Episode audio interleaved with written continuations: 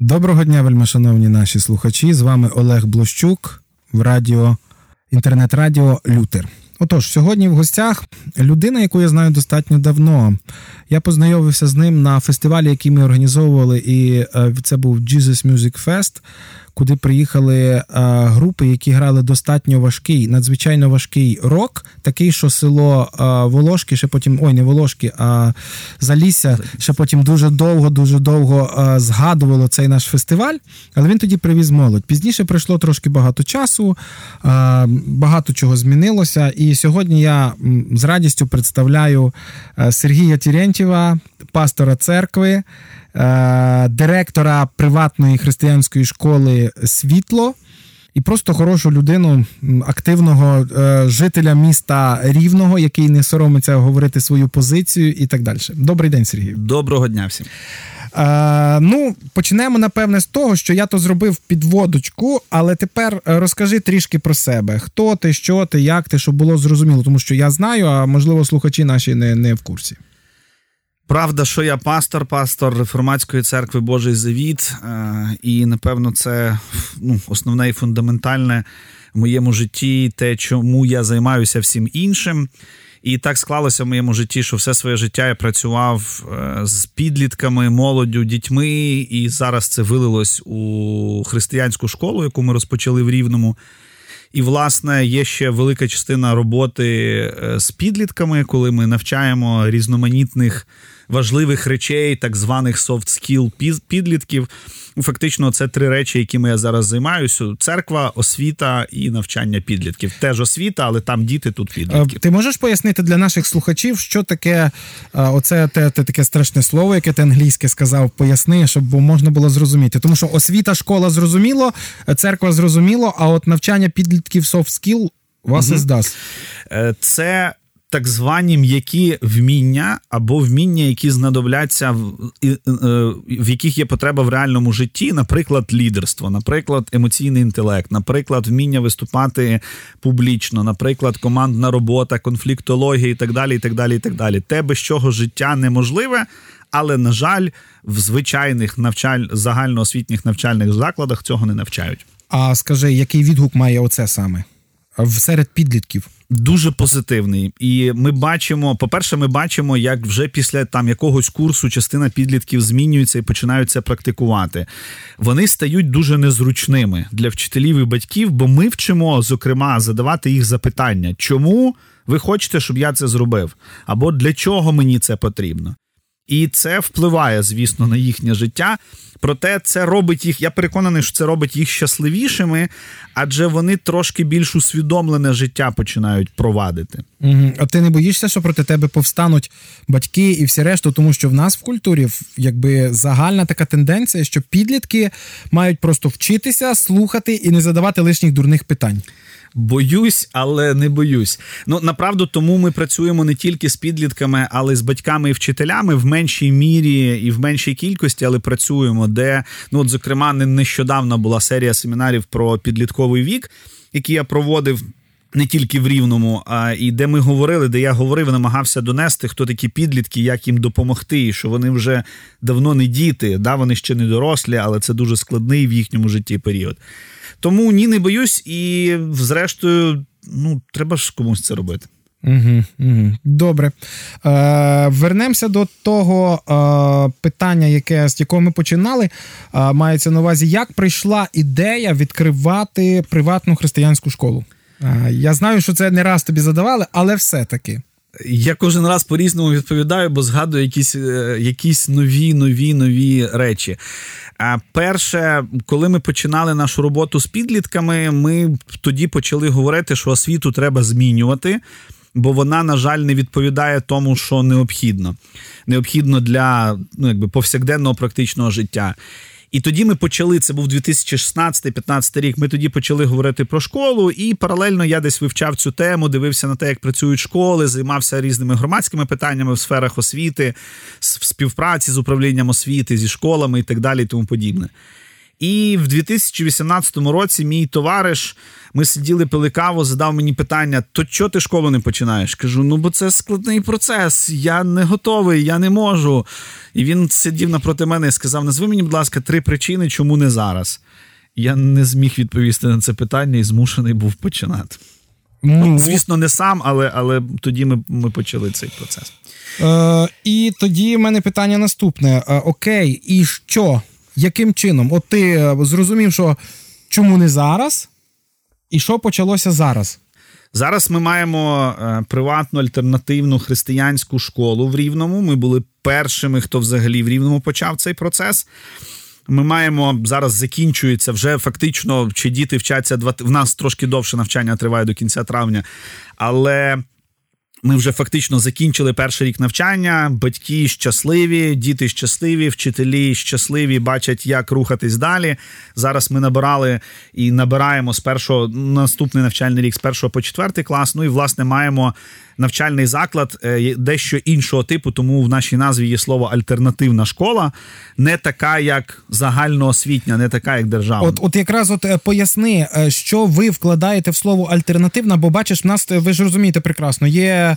Багато різних е, речей, тобто не так, скажімо, є слово, і кожен туди вкладає своє значення. Що означає слово альтернативна? Альтернативна в нашому контексті означає кілька речей. На, Наша місія: ми навчаємо дітей мистецтву жити щасливо. Угу. Е, для нас не настільки важливо. В нас є знання, які ми даємо дітям. Це один із трьох елементів, про які ми говоримо: давати сучасні актуальні знання, давати оці от вміння, які необхідні, і працювати з характером. Згідно законодавства нашого, школа не займається, звичайна школа не займається вихованням. Тобто вона фактично, ну це неправда, бо так не працює, але вона фактично заявляє: ми не працюємо з вашим характером, ми тільки даємо вам знання. Ми говоримо про те, що а це неможливо. Тому що навчання це процес, який напряму пов'язаний з моїм характером, з тим, як я розвиваюся і що зі мною відбувається. І Б, так не повинно бути. Тому що а хто ж тоді буде виховувати дітей? І давайте будемо чесні, якщо е, діти ходять в школу, вони проводять там третину часу, іншу третину вони сплять, і в кращому разі третину часу вони мають з батьками. В реалі не мають вони цієї можливості, тому що є ще гуртки, є роботи, є різних купа речей.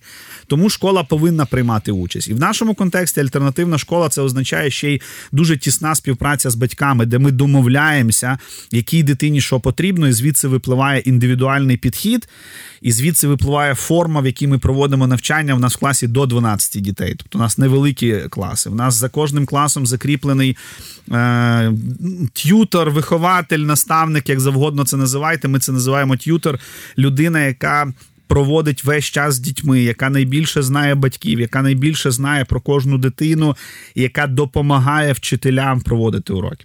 Угу. Е, Питання таке: чи бувають критичні або якісь негативні? Е, нападки від батьків, чи у вас про роботу з батьками всі знають, куди що і як вони вдають? Ну наразі ні, тому що ми ж були в рівному перші, і дуже незвичайно це все для рівного виглядало. Хоча це не зовсім нове явище для України, альтернативні школи.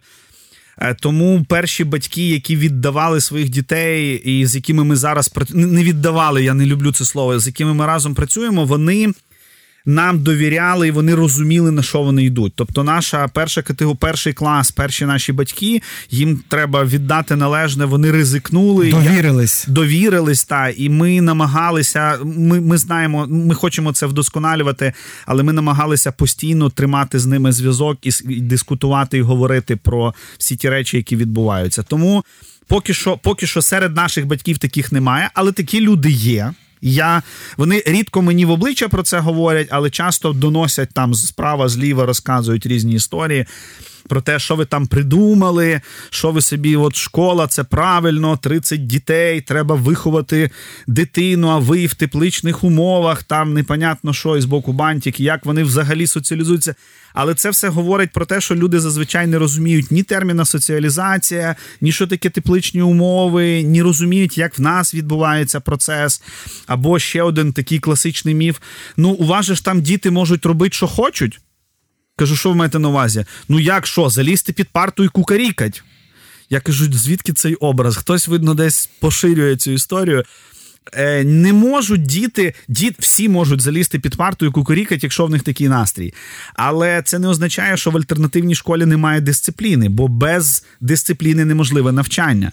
Просто ми підходимо до цього інакше, бо в нас є на це час і можливість. У нас семеро дітей в першому класі, і ми проговорили з ними, що таке зосередженість, що таке увага, що таке дисципліна, чому вона потрібна, а не просто прийшли і сказали: ну сіли всі тихенько, я сказав. А, да. До речі, ти мені нагадав про те, що саме те, що школа не відповідальна за виховання дітей, це вже прийняли закон в е, незалежній Україні. Я розумію, його приймали саме на противагу то тій радянській системі, коли коли все робила школа, і якби вона там відповідала все. І я пам'ятаю дискусію, теж це було якісь 90, не пам'ятаю які роки, і це була така дуже жорстка дискусія відносно того, чи правильно, чи неправильно. Але я розумію, що в нас в державі достатньо часто робиться. Приймають більш-менш нормальний закон, але без законодавчої бази. Тобто е- роблять щось хороше, але як ще пояснити хороше, воно і тому я розумію, чому в школах зараз ну. Ну, власне, історія цієї ідеї вона трошки раніше пішла, бо свого часу, коли почалася почала розвиватися секуляризація, От тоді почали говорити про відділення ну там церкви і держави, але в тому числі це бо церкви мали і завжди мали відношення до освіти і велике відношення. І тоді почалася теж ця дискусія. Нам не треба вашого виховання. Ну і в нашому контексті те, те про що да. ти сказав, теж да. правда. Е, Ти вже назвав декілька таких речей е, відмінностей. От е, я думаю, нашим слухачам буде цікаво, чим відрізняється, от в такому саме процесуальному чи в процесі навчання ваша школа від е, звичайної школи. Ти вже задав питання, наприклад, клас сім людей. Да? Там ми проговорили так далі. А ми знаємо, що класичний урок це 40, 45 хвилин. 35 в початковій Ну, в початковій, да. Але якби там там розділено на дві частини. Там вивчено матеріалу, 5 хвилин там розрядка, і там я я сам педагог за освітою, однією з освіт. І чим відрізняється? Добре, скажи. Ми беремо звичайну програму нової української школи. Вона має свої, як на мою думку, має свої хиби, але доволі доволі адекватно побудована в багатьох речах. І інтегруємо в вихова в навча освітній процес, інтегруємо речі, які необхідні дітям. Тобто, ми говоримо перший рік навчання. Це розмова, дуже велика розмова про три речі, крім освітніх, е, крім програми емоційний інтелект, командна робота і і вміння комунікації. Моя задача перший рік згідно документів не є, не є академічним. Він є більше адаптаційним. І моя задача як керівника закладу, моя задача як е, вчителя допомогти дітям навчити їх виражати свої емоції і комунікувати щоб вони не просто залізли під парту, а сказали: Я не можу цього робити, я боюся помилитися, наприклад, або я сумний через те, що в мене не виходить, щоб вони могли виразити те, що в них є. І відповідно вчитель чи т'ютор в нашій ситуації, чи батьки, чи колеги змогли їм допомогти. Оце наша задача. Окей, хочеться спитати, яка філософія вашого освітнього процесу або взагалі ваша філософія? Ми віримо, що кожна дитина народжена бути щасливою. І наша задача створити такі освітні умови, щоб дитина навчилася оцьому мистецтву щастя. Суть для нас або якби основна ідея щастя це вміння бути вдячним. Це коли я розумію, що мене оточує, коли я розумію і можу аналізувати. І отут уже знадобляться всі ті знання, точніше, не знання, а вміння.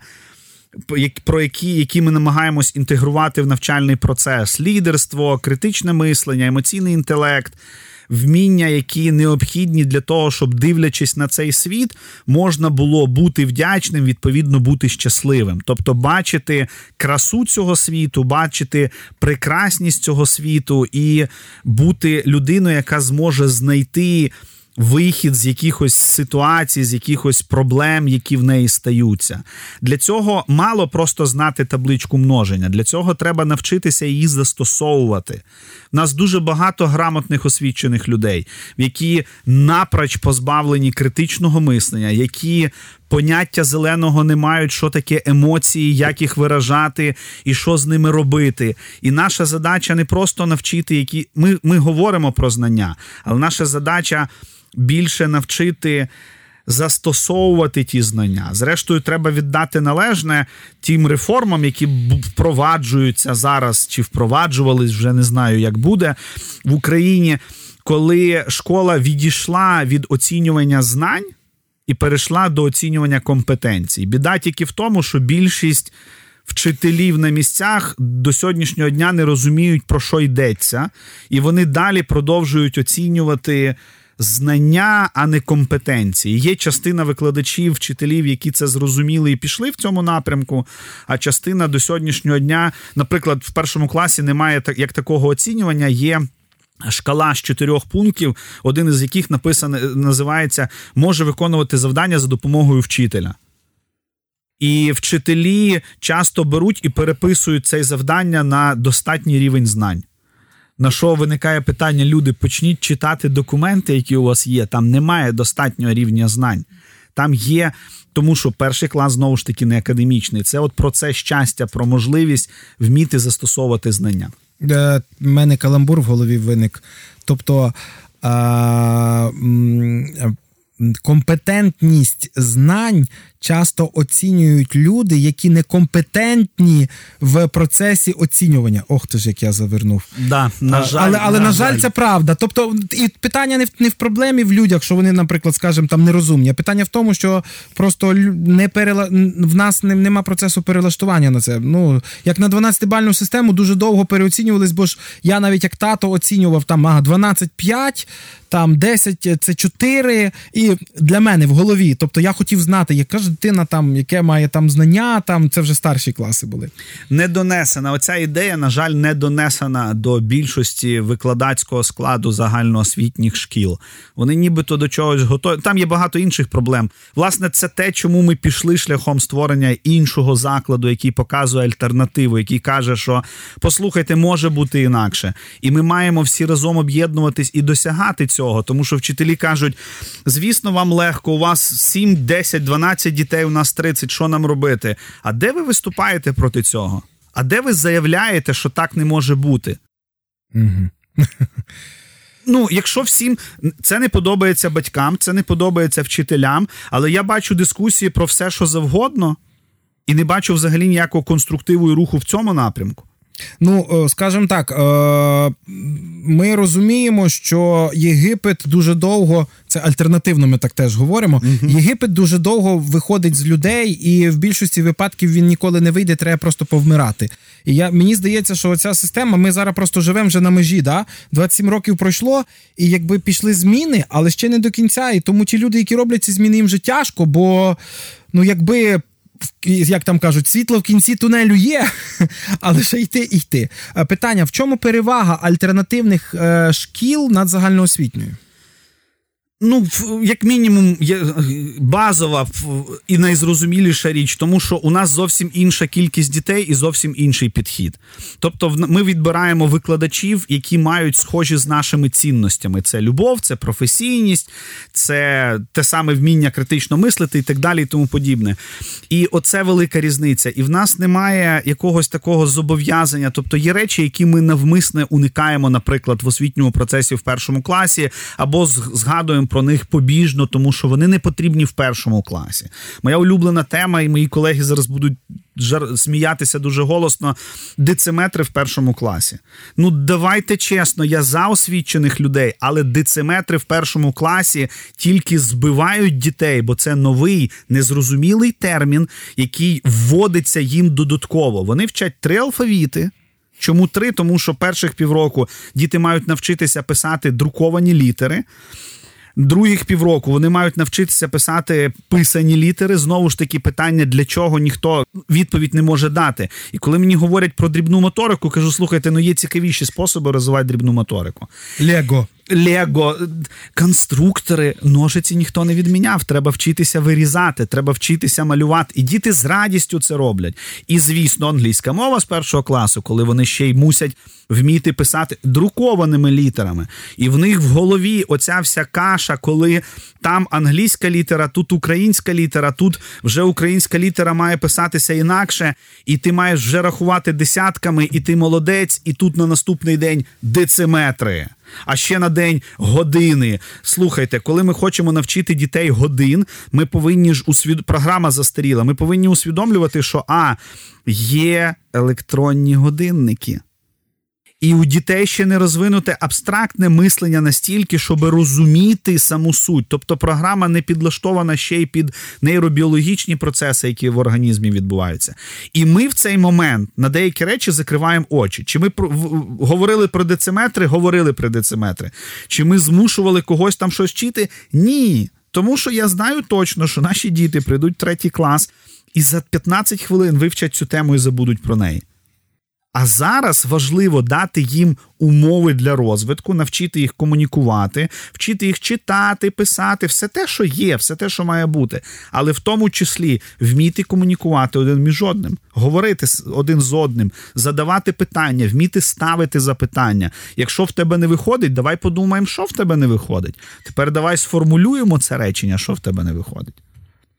Е, добре, давайте тоді переведемо чуть-чуть е, іншу інш, іншу тему, не іншу тему візьмемо, а дотично до цього. Ти пастор церкви, і в мене таке питання: чим схоже пасторство і вчительство? Ух.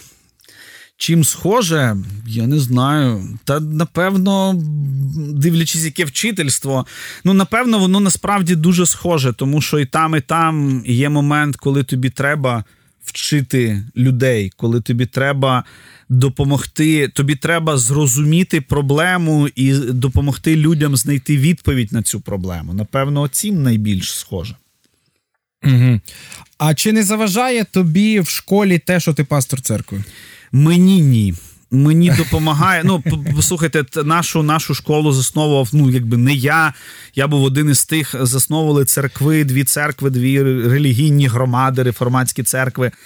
І якраз мені це допомагає, тому що в християнстві ми знаходимо цей от базу, базову цю філософію для того, як повинна розвиватися освіта і як має відбуватися цей процес. Тому а вам що... не кидали е, докору, типа такого, мовляв, що от ви знов штунди, знов якусь свою програму придумаєте, і те, і все. Хай кидають. Я ж у нас вільна країна, кожен може кидати. Ну так, але чи не впливає це на вас, що знов доймають одним і тим самим? Тому що це ми ж розуміємо, це ж стереотипне мислення, яке дуже довго вивітрюється. Да впливає, але я дуже просто роблю. Я закриваюся з друзями ввечері, п'ю каву, виговорююсь їм, щоб ніхто не чув.